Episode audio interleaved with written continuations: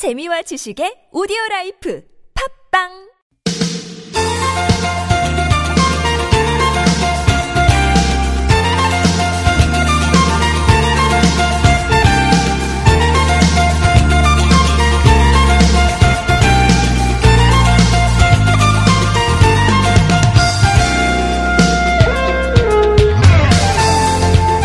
(1월 17일이니까) 봄 얘기하기는 아직 이르다 싶긴 하지만 요 며칠 낮에는 뭐 봄처럼 예, 따뜻한 날이 계속되고 있습니다.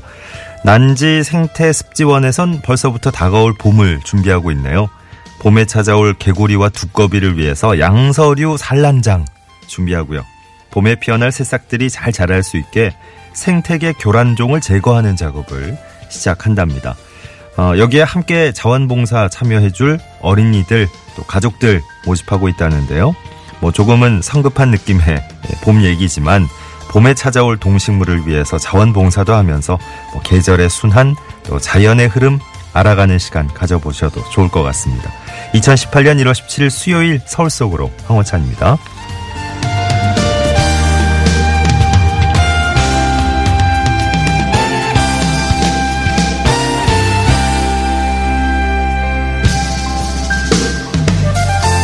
안녕하세요. 아나운서 황원찬입니다. 미세먼지 농도는 여전히 높지만 예, 기온이 꽤 많이 올라갔어요. 오늘 아침 서울도 어, 영상으로 시작해서 낮에는 8도까지 올라간답니다. 음.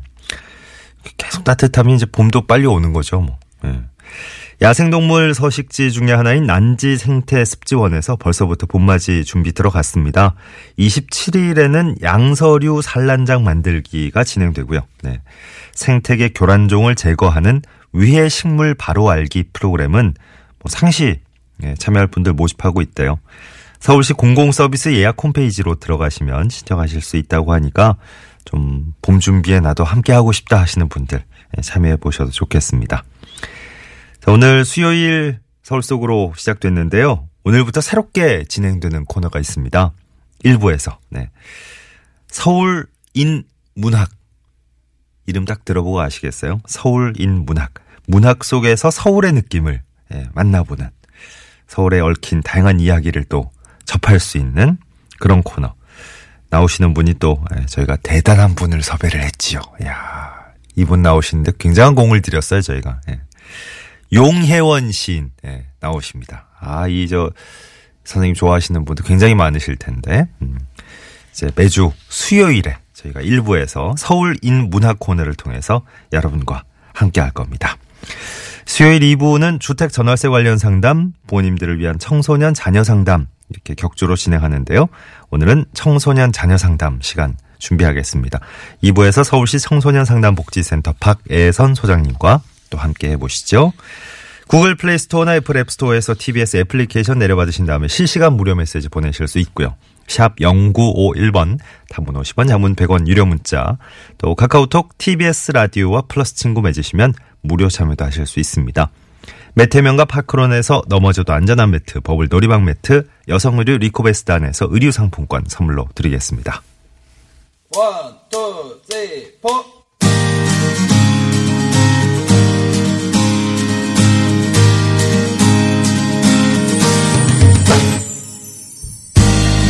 오늘의 TBS 게시판입니다. 먼저 경기도 소식부터 알려드립니다. 경기도에서 네이밍 공모전 엽니다. 올 7월에 열릴 경기도청 북부청사 광장에 새 이름을 지어서 보내시면 되는 거고요. 다음 달 1일까지 온라인 응모 가능합니다. 자세한 내용은 경기도 홈페이지 참고해 주십시오. 경기도의 옛 공관 굿모닝 하우스에서 누구나 갤러리 전시회가 열립니다. 미성숙한 미완성 이런 주제로 설치 미술과 평년 회화 작품이 21일까지 전시될 예정입니다. 매주 화요일부터 일요일까지 무료 관람 가능하고요. 전시 관련된 자세한 내용은 굿모닝 하우스 홈페이지 참고해 주십시오.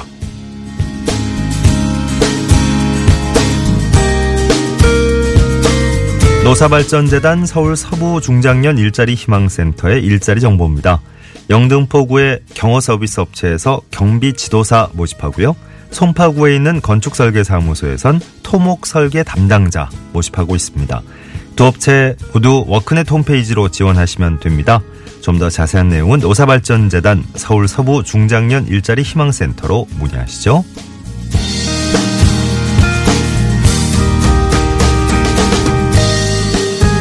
가치구 소식입니다. 서대문구에서 대학생 진로 멘토링 멘티 모집합니다. 3월 17일부터 11월 17일까지 멘토인 대학생과 대학 탐방, 직업 탐색, 꿈 설계 뭐 여러 가지 활동을 함께 하게 될 거고요. 어, 중학교 학생이 대상입니다.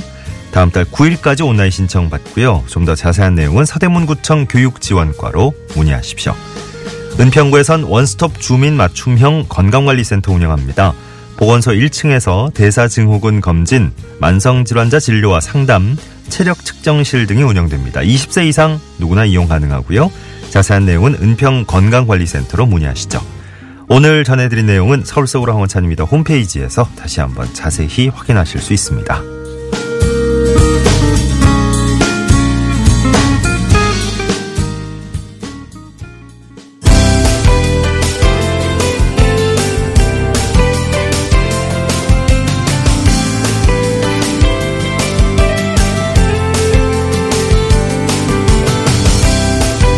서울시의 다양한 정책, 유익한 정보들 쉽게 친절하게 알려드립니다. 친절한 과장님 시간입니다. 어, 오늘 버스 정책과의 소식 전해드릴 수 있겠네요. 서울시 버스 정책과 노병춘 팀장과 전화로 만나고 있습니다. 안녕하세요, 팀장님. 네, 안녕하세요. 네. 정책과 노병춘 팀장입니다. 반갑습니다. 네, 오늘 네. 버스 정책과에서 어떤 소식 준비하셨나요? 네, 버스 정책과에서는 그 평창 동계 올림픽의 성공 개최를 위해서 어, 래핑 시내버스 운행과 어, 개최 기간 중에 서울의 주요 지점을 경유하는 어, 버스 막차 연장 소식을 준비했습니다. 예. 어, 어. 내일부터 서울 시내 주요 도로 등 한 경유하는 지역에 시내버스 한 100여 대가 어, 평창 올림픽 마스코트인 소랑 반다비가 담긴 어, 래핑 버스가 운행되게 되고요. 예. 또 올림픽 기간 중에 한 열흘 동안 시내버스 막차 시간도 연장 운행됩니다. 예. 이제 평창 올림픽 마스코트 수호랑 반다비 예, 요즘 인기 많던데 어, 네. 래핑이 된 버스가 이제 네. 서울 시내를 다니는군요. 언제 어디서 만나볼 수 있습니까? 네, 소랑 반다비가 그 디자인된 래핑 버스가 아, 내일 즉 1월 18일부터 패럴 올림픽이 끝나는 3월 18일까지 한 두 달 정도 운행되고요. 어, 종로 등 주요 간선 도로를 경유하게 되는데요. 뭐 471번이라든가 143번, 뭐 101번, 3012번 등 한 50개 노선에 한 100대가 서울 시내를 돌아다니게 될 것입니다. 예.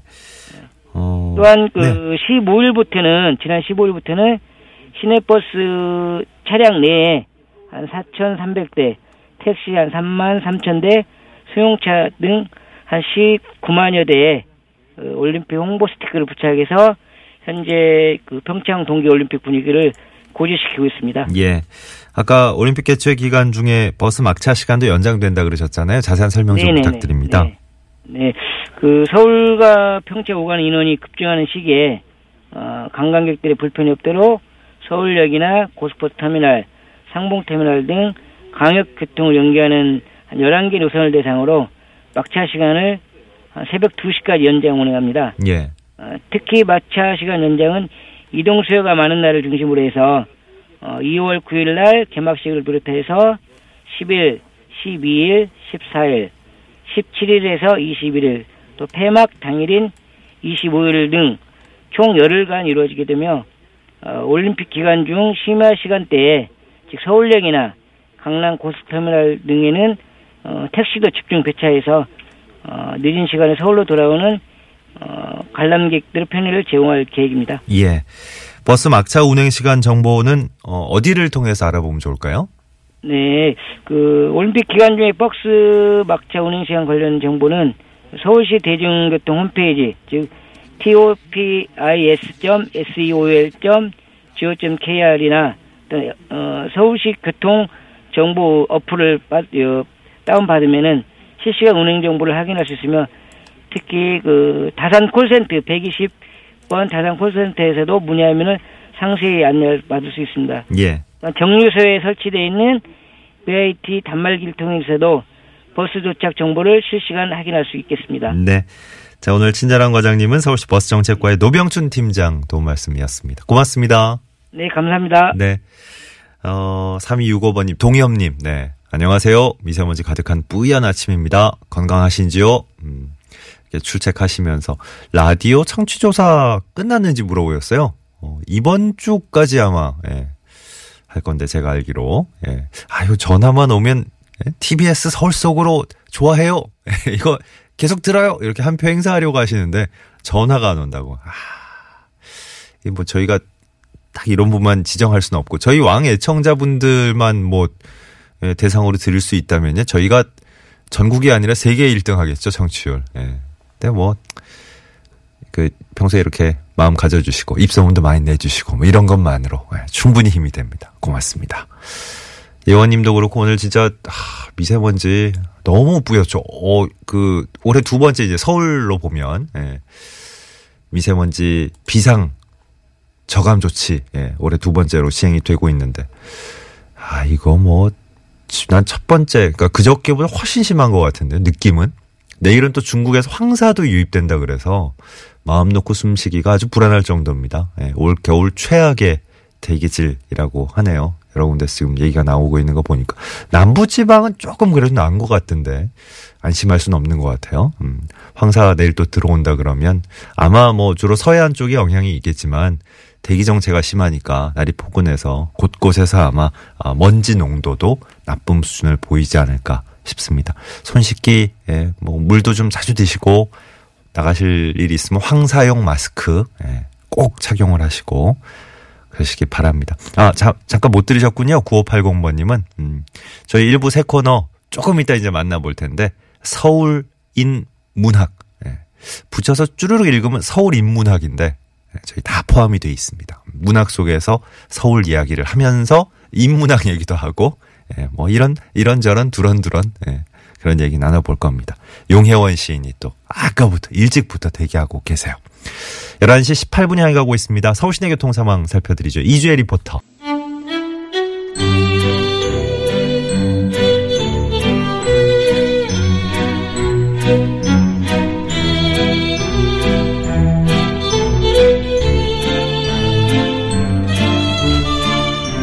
속으로 오랜만에 새로운 음악이 나오고 있습니다. 그죠? 아주 이렇게 분위기 있게 앞으로 수요일 일부에 여러분과 함께 할 겁니다. 문학 작품 속에서 서울을 만나보는 시간, 서울 인 문학 시간이에요. 오늘 첫 시간인데, 어, 문학 작품 속에서 서울을 어떻게 보고 있을지, 또 어떤 배경의 서울이 나올지, 그 속에서 우리 그 서울 시민들의 삶은 어땠을지, 마음을 좀 요모조모 풍성하게 해줄 수 있는 그런 시간이 아닐까 싶습니다. 이분이 어 굉장히 이제 저희가 힘들게 모신 분이라고 강조를 해드렸는데 드디어 만나보네요. 용혜원 시인 스튜디오로 모셨습니다. 어서 오십시오. 네, 안녕하세요. 네, 혼자 만들면 기억이고 둘이 만들면 추억이라고 하는데 우리 애청자들과 오늘부터 멋진 추억의 문학 여행을 출발해 보겠습니다. 네. 고맙습니다. 어, 첫 인사를 준비하셨어요. 네, 며칠부터 준비했습니다. 와 우리 멋있습니다. 애청자들을 네네. 위해서 예 예. 기대하실까봐. 예. 아, 이게 아닌 게 아니라 용혜원 이게 선생님 그 이름 석자만 딱 들으시고도 네. 어, 굉장히 많은 분들이 반색하실 거예요. 네, 독자들이 조금은 있으니까. 네. 그렇죠. 조금 많이 계시죠. 예, 예. 네. 선생님 서울 토박이세요? 네, 저는 네 52년도에 서울에서 태어났는데요. 예, 예. 예, 노량진에 그 대장간이 있는 동네에 태어났어요. 예? 대, 대장간이 있었어요? 제가 어렸을 때 대장간이 있었어요. 노량진에요? 어. 한강물이 흐르고 어. 또 선왕당이 있었어요. 아, 선왕당. 예. 네, 거기 오르내리면서 굉장히 무서도 하고 어, 예, 했는데 예, 예. 근데 그런 게 제가 시인이 되는데 어. 굉장히 도움이 됐던 것 같아요. 어, 그리고 제가 네. 또 서울에서 국악중고등학교를 다녔기 때문에 네, 네. 시인이 되는데 리듬감을 만들어준 것 같아요. 와. 국악중고등학교에서는 전교에서 6년 동안 꼴찌했는데 어. 예. 아니, 꼴찌는 했지만 꼴찌- 리듬감을 예. 탔다. 네, 네. 그래서 어. 어. 성공하는 사람은 음악이 없어도 춤을 춘대잖아요. 어허. 그러니까 저도 리듬감을 찾더니 시가 써지더라고요. 와. 그리고 서울은 또 내 사랑을 만난 곳이에요. 어, 네네. 문학 모임을 하다가 아내를 만났으니까. 그래서 저는 서울에서 어. 내 인생의 모든 중요한 시기가 만들어진 거예요. 와. 그리고 이제 그 인연이 또 이렇게 저희 그 프로그램과도 다르셔가지고. 매력 있는 또 네. 아나운서님하고 방송하게 됐으니까 내 인생의 절호의 기회이기 때문에 아하. 딱 잡아서 예. 멋지게 방송해 보겠습니다. 어우, 야, 소개부터 벌써 저희가 이게 딱딱하게 양력을 준비해서 쭈르륵 소개해 드리는 것보다 네. 이렇게 저 영화 한 편을 쫙 찍어 주시네요. 그렇죠. 뭐저 양력이 별로 약을 안 먹어서 양력이 별로 없습니다. 네. 아, 예. 양력이 그런, 그런 이야기였군요. 자, 문학예산 서울이 어떻게 표현이 됐을지, 어, 이 시간을 통해서 얘기를 나눠 볼 겁니다. 오늘 이제 첫 시간인데 어떤 작품 골라 오셨는지 네, 굉장히 궁금해요. 그 일제 시대는 단편 소설의 아주 전성기인데요. 예. 오늘은 1924년 6월에 발표된 현진권 소설가의 단편 소설 운수 좋은 날. 아. 우리 뭐 절- 어, 어렸을 때 교과서에 다 배웠을 텐데 예. 현진권은 1920년 문학 잡지 개벽에서 희생화를 발표했고요. 네. 이제 소설가로 활동을 하기 시작했는데 예. 1921년 빈철을 발표해서 음흠. 문단에서 굉장히 주목받는 작가가 되기 그렇죠. 시작합니다. 예. 그래서 빈곤한 삶에서도 친일하지 않고 음. 정말 작가로서 어, 애를 쓴 분이죠. 네. 그래서 그의 작품은 작년에 서울 근대 문화유산에 지정된 작품이기도 오, 합니다. 그래요? 우리나라 여- 예. 작가 중에 정말 어, 남아있을 영혼이 남아있을 네. 작가죠. 예. 현진건의 그 많은 유명한 작품들 중에 운수 좋은 날을 또 오늘 그렇죠. 골라오셨어요. 운수 좋은 날은 진짜 어 저희가 제목만 들어본 뭐 작가 이름만 아는 이 네. 그런 경우도 참 많은데 현진건의 운수 좋은 날은 이게 거의 학교 정규교육을 받은 분들이라면 다 본, 다한 번씩 봤을 들어보고. 것 같아요. 네. 예. 우리 뭐 결말도 알고 있고 대부분이 기억이 떠오르실 텐데 어떤 작품인지 그래도 갈- 간략한 소개부터 부탁드릴게요. 네, 학교 다닐 때 선생님이 그 아름다운 목소리로 소설을 읽어주면 감동했던 시대인데요. 예, 예. 현진군은 1924년 6월 개벽 잡지에 이게 단 소설을 단편 소설을 이제 기고합니다. 네네. 단편 소설 중에 명작인데 어허. 어느 날 손님이 많아서 이 인력군 첨지가 예. 좋은 날을 그냥 팔팔 뛰도록 좋아했는데 네. 집에 돌아와 봤더니 아내가 죽고 아. 개똥이가 엄마 젖을 물고 있는 어. 그 장면이 나옵니다. 그래서 네. 그 정말 행복한 행운이 네.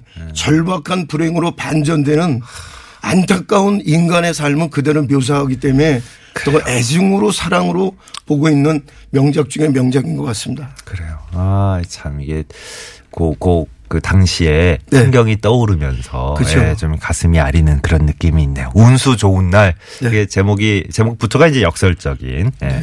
그 김첨지가 아까 살짝 얘기하셨지만 이제 인력군이잖아요. 인력 그렇죠. 꺾는. 인력? 꺾는 예. 사람. 그 인력 꺾었던 공간이 그럼 이제 서울이 배경인 거군요. 그렇죠. 일제 시대 그러니까 뭐 지방에서 인력군이 필요 없었겠죠. 음, 근데 네, 서울은 네. 중심지니까 예. 그 가난한 사람들이 인력군을 하니까 비참하잖아요. 어쩐 때는 비- 비 오는 날은 안 될 수도 있고 네. 어. 동서문 지금 해암원 안에서 인력군 노릇하는 김첨주에게 예. 오랜만에 찾아온 행운의 좋은 날이었죠. 어허. 앞집 마님을 전착길까지 모셔다 드리고 예. 양복장이를 동강학교 해야동 1번 지역 아하. 그래서 그 보성, 보성 보통학교 고등학교로 이제 태우다 주게 하는데 네. 이 배경이 서울을 배경으로 한 단편 소설이라 아. 우리가 볼 수 있죠. 그래서 그렇죠. 오늘도 선택된 건데요. 네. 서울에 아기자기하고 또 시대에 따라 곤통도 절망도 있던 시기에 음. 좋은 작품으로 우리에게 지금까지 전해주고 있는 시죠. 저기 소설이죠. 네. 예, 예, 네. 예. 자, 오늘 그 너무나도 유명한 현진권의 운수 좋은 날 중에 일부분을 우리 용혜원 시인의 멋진 음성으로 또 한번 어 직접 낭독해 주시는 거죠, 선생님? 네. 네. 부탁을 드리겠습니다.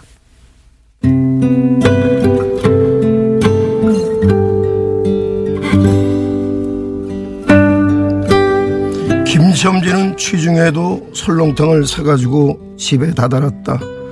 집이라 해도 물론 새집이요. 또 집 전체를 세든 게 아니라 안과 뚝 떨어진 행랑방 한 칸을 빌려든 것인데 물을 길러대고 한 달에 1원씩 내는 터이다. 만일 김첨지가 주기를 띄지 않았던들 한 발을 대문에 들여놓았을 때 그곳을 지배하는 무시무시한 정적 폭풍과 지나간 뒤에 바다 같은 정적에 다리가 떨렸으리라. 쿨럭거리는 기침 소리도 들을 수 없다. 그르렁거리는 숨소리조차 들을 수 없다.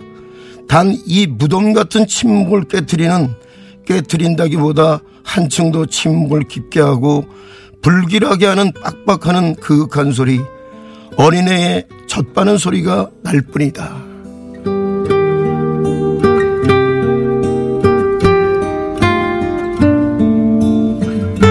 어 이거 거의 마지막 부분 그죠? 골라주셨네요. 예. 네. 네. 이제 그 운수 좋은 하루를 마감하고 이제 취기도 얼큰하게 이제 돼가지고 돌아왔는데 네. 아내가 그렇게 먹고 싶어하던 설렁탕까지 사가지고 들어왔는데 아유 아내는 이제 예.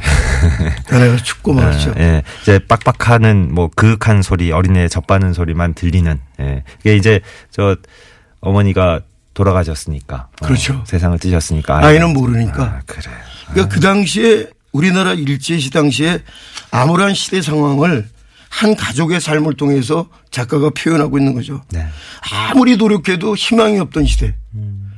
그리고 뭐 노력해도 비전이 없고 나라가 없으니까 네, 그거를 통해서 우리 나라 사람들에게 또 깨우침을 주는 소설이라고 생각해요. 예. 고통의 뼈아픈 시대를 작가는 피를 토하듯 아내의 죽음을 통해서 우리나라 사람들에게 깨우침을 주는 소설이라고 생각합니다. 그래서 현진권 작가가 그 어려운 시절에도 굴하지 않고 또 우리나라에게 정말 살아있는 영혼을 깨우치는 소설이라서 저도 시인이지만 감동을 받는 멋진 명작의 소설이라고 생각합니다.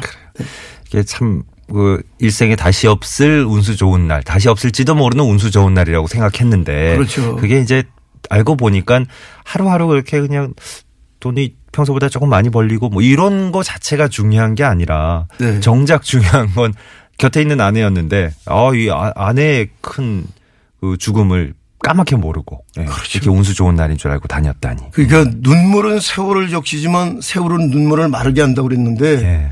물론 이 작가가 고통으로 썼지만 이 소설을 보는 우리들은 그 시대를 통해서 깨우침을 가지니까 음. 더 좋은 세상을 만들어 가니까 예. 작가의 의도가 우리 민족의 혼처럼 살아 있어서 맞습니다. 좋은 세상을 만드는데 예. 밑거름이 되지 않았나 어. 그분에게 정말 어, 고맙다고 할 정도로 감동적입니다. 네. 그 일제강점기 때 혹시 이제 선생님 뭐, 뭐 서울 토박이시니까 일제강점기 네. 때 모습을 뭐 직접 겪으신 건 아니지만 네, 뭐 이렇게 저 뭐 저 부모님이라든지 뭐 다른 분들께 혹시 이렇게 전해 들으신 게 있어요? 네, 저는 그러니까 일제 시대를 안 겪었지만 1952년생이니까 네. 설일에도 호롱불을 폈어요. 음. 등잔불. 네. 그러니까 얼마나 어두침치 그리고 어렸을 때 내복이 없을 정도였고 네. 그러니까 오동지 소 딸 정말 발발 떨어져. 그리고 한강 다리에 뗏목이 내려왔는데 예. 에치오 나티피아 난민처럼 바가지, 난민. 바가지를 들고 네.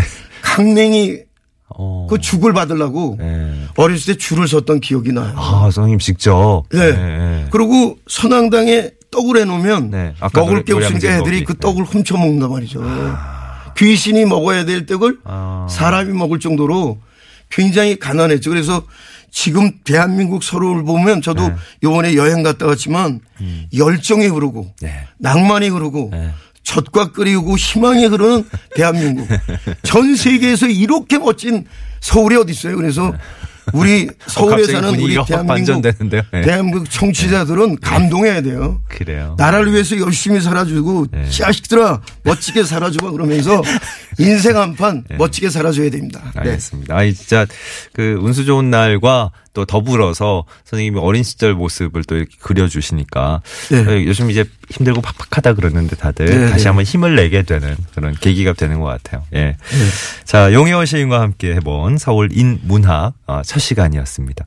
그 많은 분들이 예, 용혜원 시인님의 또 저희 셋 코너에 대한 반응을 보여주고 계시는데 이건 이제 저희 차차 어, 시간 나는 대로 소개를 또 계속 해드릴 걸 어, 기대하고요. 한석규와 이재훈의 행복을 주는 사람 예, 서울인 문학 그리고 서울 속으로 일부 끝곡으로 또 준비가 돼 있네요. 선생님은 다음 주 수요일에 이 시간에 또 인사드리겠습니다. 네, 또다시 뵙겠습니다. 고맙습니다. 안녕히 계세요.